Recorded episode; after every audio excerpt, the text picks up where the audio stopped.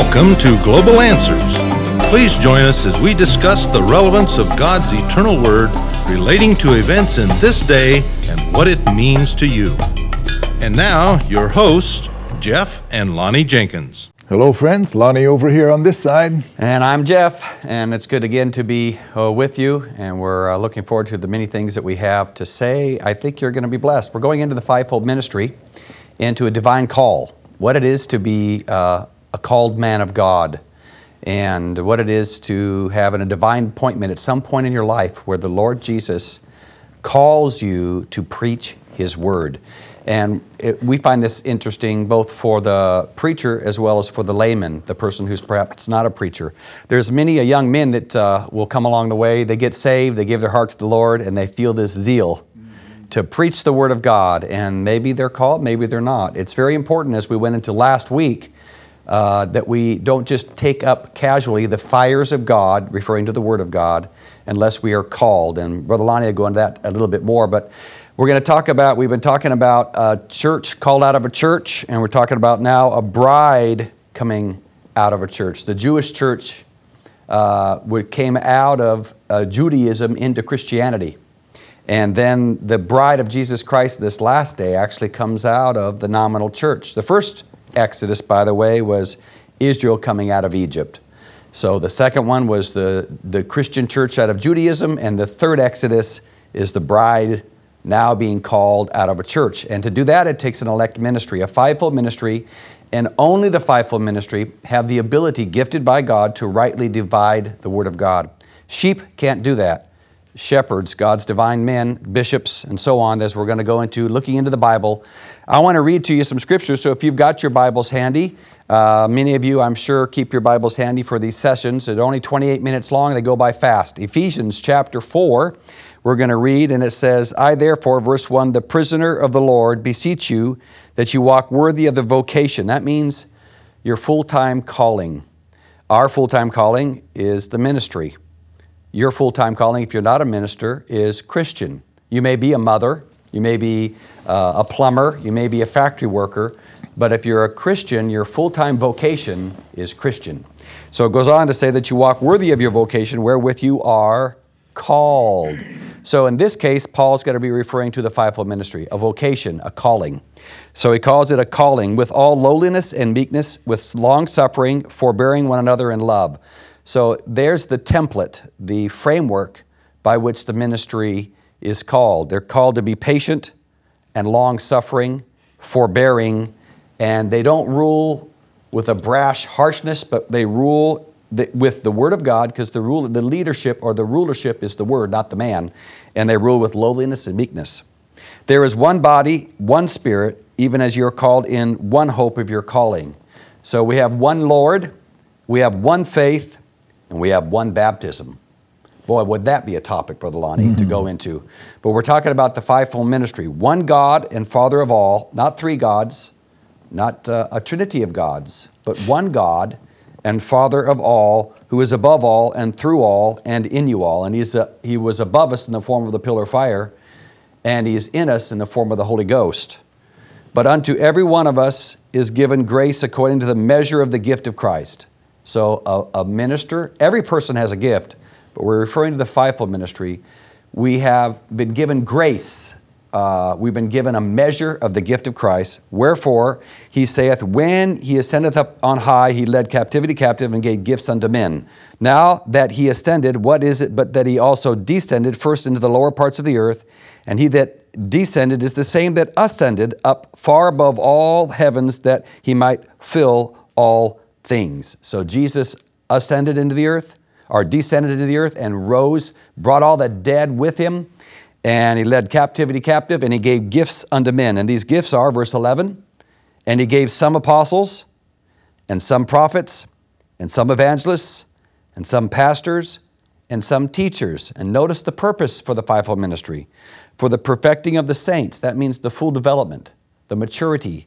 Give them the tools to grow and to mature. For the perfecting of the saints, for the work of the ministry. That's not my ministry as a minister, but the ministry, the ministry of Jesus Christ. Work of the ministry for the edifying of the body of Christ. So the purpose of the fivefold ministry is to edify, not tear down, but build up, till we all come into the unity of the faith. So there's one faith, as we already read, one Lord and one baptism, till we all come into the unity of the faith and of the knowledge of the Son of God unto a, there's that word again, perfect man.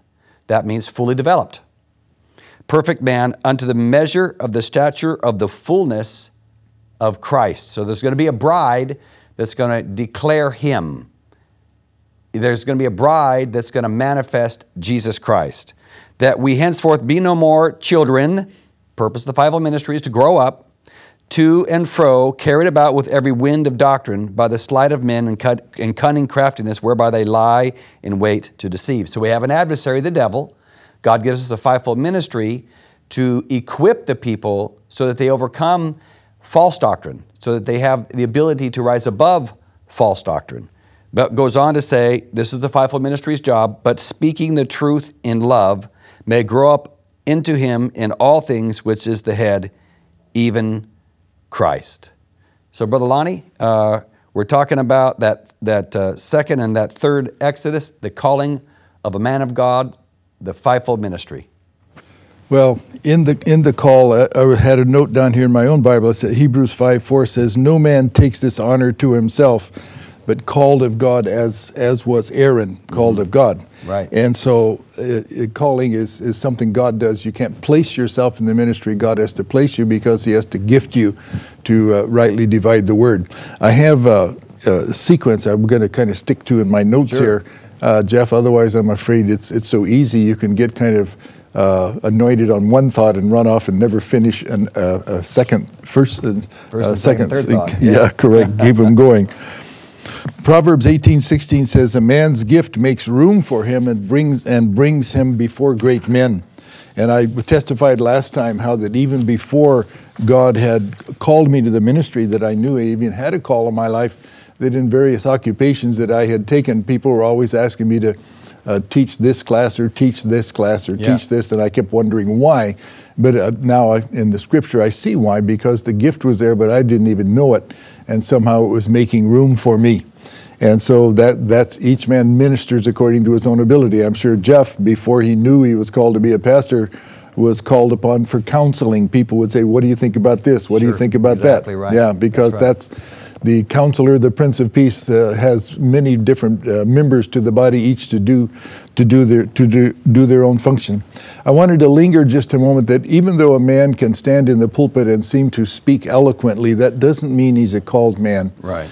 And uh, so, uh, if we look in Scripture, there are scriptural qualifications for a called man. Mm-hmm. And the reason we want to emphasize this on this on this broadcast is that God works through His called men who work in the realm of they meet all the scriptural qualifications. Right. Then God can bless that. And so we wanted to talk about that, the scriptural qualifications. We know that, just to touch on it, Aaron's quali- uh, the Levites, their qualification was they had to be born in the right family lineage. And that was God's qualification for the priesthood in the Old Testament, the line out of Aaron, the Levites. Uh, they, they were the ones. So, but it isn't a family calling now anymore. It's God's gifting to in, gifting to individuals. And we know that the ministry shifted when Jesus came because he said he was not called after the line of Aaron or the priesthood of the Levites, but rather after an, an eternal thing called after the order of Melchizedek, which is a, a separate study in itself. So let's look now, if you would, with me, and if you've got your Bibles, you can turn to it to 1 Timothy chapter 3. So God lists the qualifications for ministry both in Timothy and, and in Titus. And as we read these scriptures, we're going to run across the term bishop and elder and presbyter. And in one sense, they're used kind of inter, interchangeably. The elder or the presbyter is, is the man and then the bishop is the office that he holds. And not all elder, elders hold an office of bishop, right. but all bishops must be qualified to be an elder. Right. And so we'll look at it now. Uh, the uh, term bishop, uh, the Greek word here is episkopos, And scopus, of course, means to see or sight. And epi, the first part of the word of the beginning here, means to over. So it's oversight. So it's to take the oversight, to oversee, to have the office, to be in charge, or the overseer or presiding officer in a Christian church, which normally that would be in 99% of the churches, uh, Christian uh, uh, Protestant churches, that would be the pastor. Now let's read together in 1 Timothy chapter 3 verse 2. A bishop then must be blameless, the husband of one wife. And when we look at that term in other dictionaries or in the mm-hmm. uh, uh, Aramaic translation, it says he cannot be a polygamist. He can't be married to more than one wife. But of course, the same thing would be true that if he is a divorced man and has a living wife, then he has more than one wife. So it disqualifies. And of course, that statement disqualifies many that are maybe even watching this broadcast.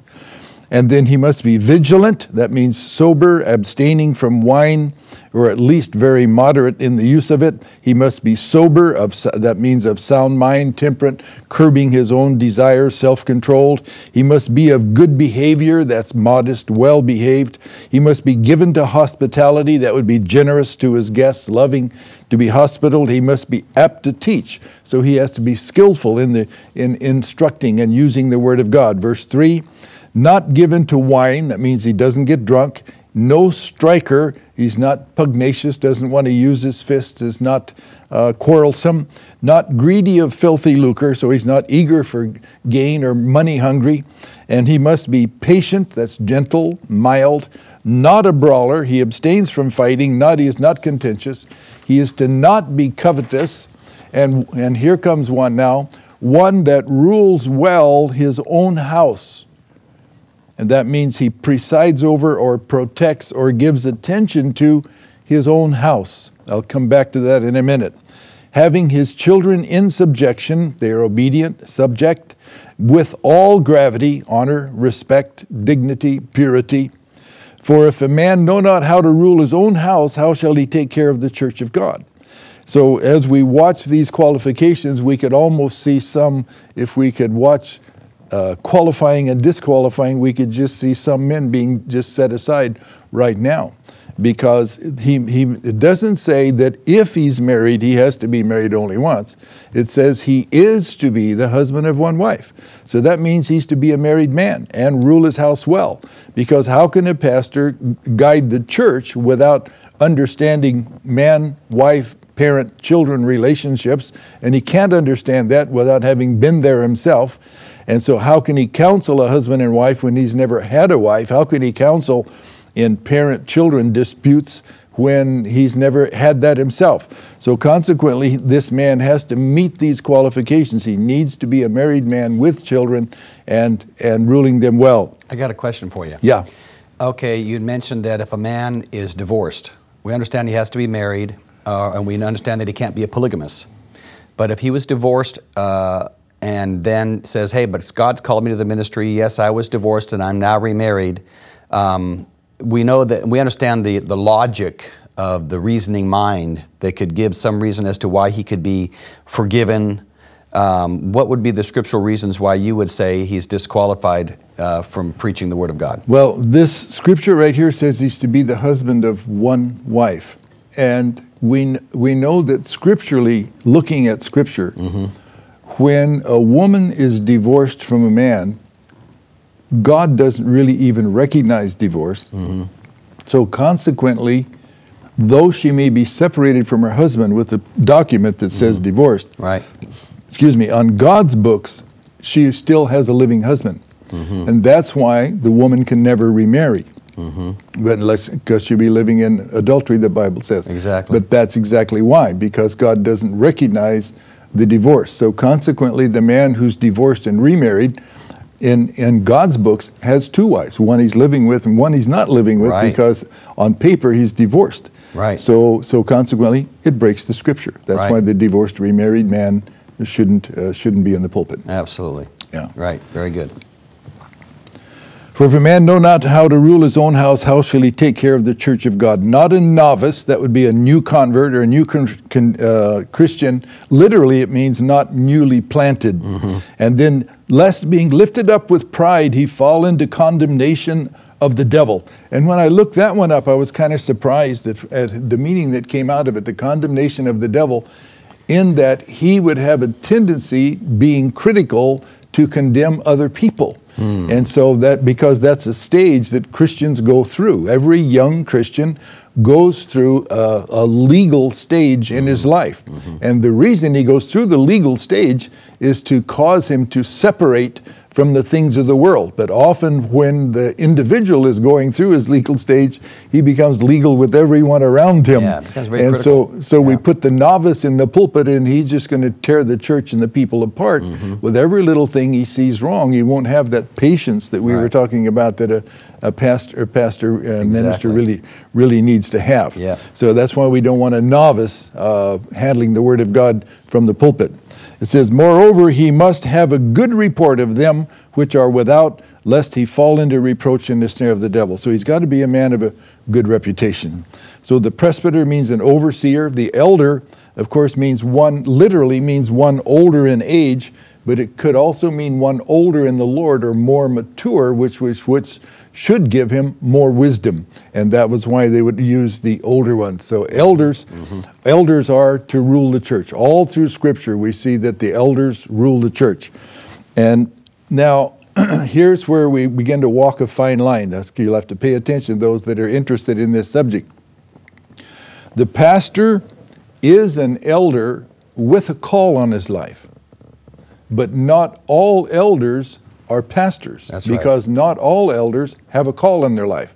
But yet, a pastor must meet the qualification of an elder because it is the elders that lead the church. So, therefore, a pastor meets the qualifications of an elder, but he has a call on his life to that office of, of pastor, like we talked about out mm-hmm. of Ephesians 4 mm-hmm. apostle, prophet, teacher, evangelist, pastor. Is that why Paul says uh, appoint elders? Because they're, they're, they're, they can actually be appointed. It's not necessarily a calling. He says you need to appoint elders because well, they're not really called. They're just being they're being appointed because they're wiser older men. Older, wiser, yeah. yeah. See that, but God, Paul could not give them the gift of being a pastor. Right, right. But he, but when a new church is established, uh, I've done missionary work for 30 something years, as mm-hmm. you know. Right. And so once you get a group a little bit established, they have to have some kind of oversight, some kind of leadership. Right. So you look for the older, wiser men that mm-hmm. understand human nature and maybe appoint them to watch over the group until God develops, develops, develops, and then ministry actually starts to rise up. But they need that oversight, that leadership uh, whether the ministry has risen up or mm-hmm. not, mm-hmm. they still have to have the oversight. So, so, I could not lay hands on you, or you lay hands on me and make me a prophet, or make me an apostle, or make me a pastor. No, no. So that's no. something that's from birth. Uh, well, the, the, gift, yeah, gifts and callings are without repentance. Right. So therefore, the man is already gifted and already called from birth, but he doesn't know it yet. Right. The gift would be there, and the people would begin to use it Mm-hmm. And he may wonder why, like I did about being called on to teach so much. Right. And then I know other young men in our church that people continually go to them for counseling, and I think they haven't recognized it yet, but God's got a call on them, but it isn't God's time to, let's say, notify him right. why he has why he has this gift in his life. So you know, gifts. Uh, I can't lay hands on somebody and give them a gift, and that gets a little confusing when Paul talked about to Timothy right. the gift by the laying on of the hands of the presbytery. And but the laying on of hands to a, to a gifted man mm-hmm. is merely that the local church or local leadership have recognized the gift of God in him and are thereby accepting him into the body as in the position of apostle, prophet, teacher, evangelist, pastor. So, in other words, the, the gift, the person who's laying hands on the individual, let's say it is the uh, local bishop, he is only sanctioning something that was already there. Correct. Yeah. Correct. Mm-hmm, mm-hmm. Yeah. With with wisdom and spiritual discernment, he spots something that's in the person, watches it a while, sees it developing, and then and then let's say in the presence of the people sanctions the gift that is already there, so that the rest of the people will know the leadership has recognized this gift in the body, mm-hmm. and then they're more open to listen. That's true because Timothy got his gift that Paul said from his grandmother Lois. Yeah, there was gifts so he was already, it was a gift passed down to him, and Paul merely uh, laid hands on him to sanction a gift that was already there. Already there, correct. That's yeah. exactly right. That's the principle. Now we're over in Titus chapter 1, verse 5. For this cause I left thee in Crete, that thou shouldest set in order the things that are wanting, and ordain elders in every city as I had appointed thee. If any be blameless, the husband of one wife, having faithful children, not accused of riot or unruly, as I'm reading now, you'll see he's saying the same thing in Titus that he did in Timothy, but in a little different way. But it's sta- still saying the same thing. I'm just not taking the time to explain them. For a bishop must be blameless as the steward of God, not self willed, not soon angry, not given to wine, no striker, not given to filthy lucre, but a lover of hospitality, a lover of good men, sober, just, holy, temperate holding fast the faithful word as he has been taught, that he may be able by sound doctrine both to exhort and convince the gainsayers. Mm-hmm. So we find many in so-called Christian churches that many uh, groups Yeah. that don't don't hold to this standard. Why don't they? Is it just easier to compromise and just say, oh, you know, uh, I mean, it, it's very clear in the Bible they have to meet strict qualifications, and yet um, it has been uh, watered down and not taken seriously. I mean, is it? I've often wondered what would possess a person to walk over the top of scriptures simply to get into the pulpit or to preach. It's, it's to me, it'd be a scary thing. Oh my, terribly scary. First of all, there's a uh, teaching within Christianity that says whatever you did, whatever you did before you were saved, is now under the blood and behind you, and that if you married and remarried and remarried and remarried all. Right. Excuse me, before you became a Christian, and now you become a Christian, then all that's all forgiven and you're okay. But the Bible doesn't say that. There, it's true, our sins can be forgiven, and we are new creatures in Christ Jesus. But let's let's take, for example, uh, the woman Right. who has lived a wild life Right. before before she became a Christian. Right. And then now she comes to the Lord. Can she for, be forgiven? Yeah, she can absolutely be forgiven for that wild life. Mm-hmm. Right. Can she ever go back and be a virgin? Ah, No. no. Once once that's lost, it's lost. Right. Forgiveness won't bring it back. Right. And so in the same way, once a man with this delicate subject called marriage and divorce, once Right. Mm-hmm. he's messed up his life, it's messed up. And there's no there's no undoing it. Can he be forgiven for it? Yes. But it's still but it's he's still disqualified. Mm-hmm. Just like the woman. There are certain qualifications which we won't go into now that required that a woman be a virgin. Right. And uh, she can't go back. If she's ever lost it, she's lost it. No matter how much she can be forgiven, the scriptural term is justified, as if you never did it. She Right. can, the, the body can never be justified. Right. Uh, in the act, she can be justified as Right. if it never She did can it. be forgiven, I see. She can be forgiven, yeah. So you, you take a Jeremiah, he was actually anointed or ordained before, his, before the foundation of the world in his mother's womb. So God ha- had to have watched over that gift so that he didn't pollute, so he didn't disqualify himself. Correct. Or John the Baptist couldn't drink wine Correct. or couldn't uh, take anything of the vine. So God literally watched over that gift and, and so that he would not be disqualified. I, th- I think, uh, I know I can testify, and you can testify, Mm-hmm. and most of the ministers that we fellowship with, as far as I know, all can testify that God kept them. Mm-hmm. That the wife they're living with is the only wife, they only woman they've ever known. Right. Uh, in that In kind of an way, yeah. in an intimate way.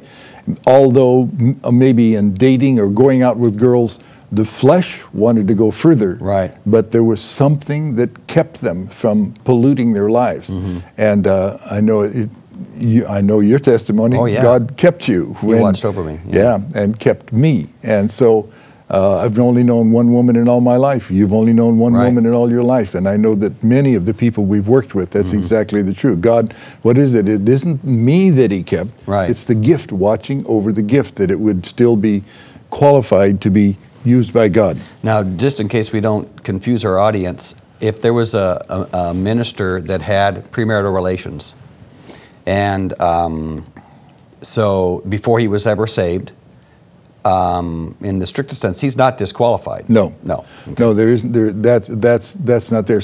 The woman and the man are treated two different ways because the woman types the church. Mm-hmm. Right. And the church is the bedding ground for life. Right. And the church is to be kept as pure as possible. Mm-hmm. And the woman's body is a bedding ground for life. So Mm-hmm. God. God watches over that because He loves life and He Right. wants wants to keep it holy. That's why the bodies of the woman, the rules and regulations for a woman are much stricter than those than those for a man. Mm-hmm. But can a man be forgiven and still be qualified for the ministry because he had uh, premarital relations? Yeah, because there's nothing in the scripture about that. Right. Correct. Right, and that would be before his conversion. Yeah, correct. Okay, now sing, single men, many single men are pastors. So we now we found out that because they have to meet the qualifications of an elder, a single man can't rule his own household well. Right. Now, in uh, I was thinking about this. This may be a little touchy, but the the same group that would put single, single men into the pulpit on a regular basis, we find that in 1 Timothy 4:3 that there's a group that, that Paul preaches about that says they forbid to marry. I wonder if that's the doctrine of celibacy. Which is an unnatural doctrine. What I mean is, is for, for, for a church or for Paul to even be intimating or for the Bible to intimate that a man shouldn't marry if he's going to preach, that's totally against nature. God didn't ordain Yeah. that at all. God's word, the Bible, and nature coincide with each other. Yeah, that's right. Yeah. Paul, Paul said in Corinthians, "Let every man have his own wife to avoid fornication." So, That's right. So we see the nature of the build, the build of man. Yeah. And then, of course, it says that the same group will also be uh, commanding to abstain from meats. And I know that there used to be one group in yep. America that uh, forbid, at least on Fridays, forbidding Exactly. forbidding uh, of meat. Called doctrines of devils. yeah, that's what he calls it. Yeah. And uh, so we're getting close to our end here, friends, and we're just barely getting started. We're going to pick up again on this next session, and I want to take us on into fin- finalizing clearly this, the second Exodus, which is past the third Exodus, which we're in, and why why we're in it, and then this.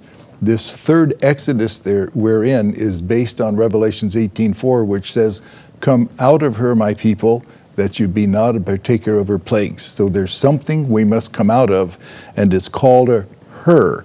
And so next time we're going to go in and find out who is this that we are to come out of, that we'll not be partakers of her plagues. Do join with us. We're anxious to share with you this truth.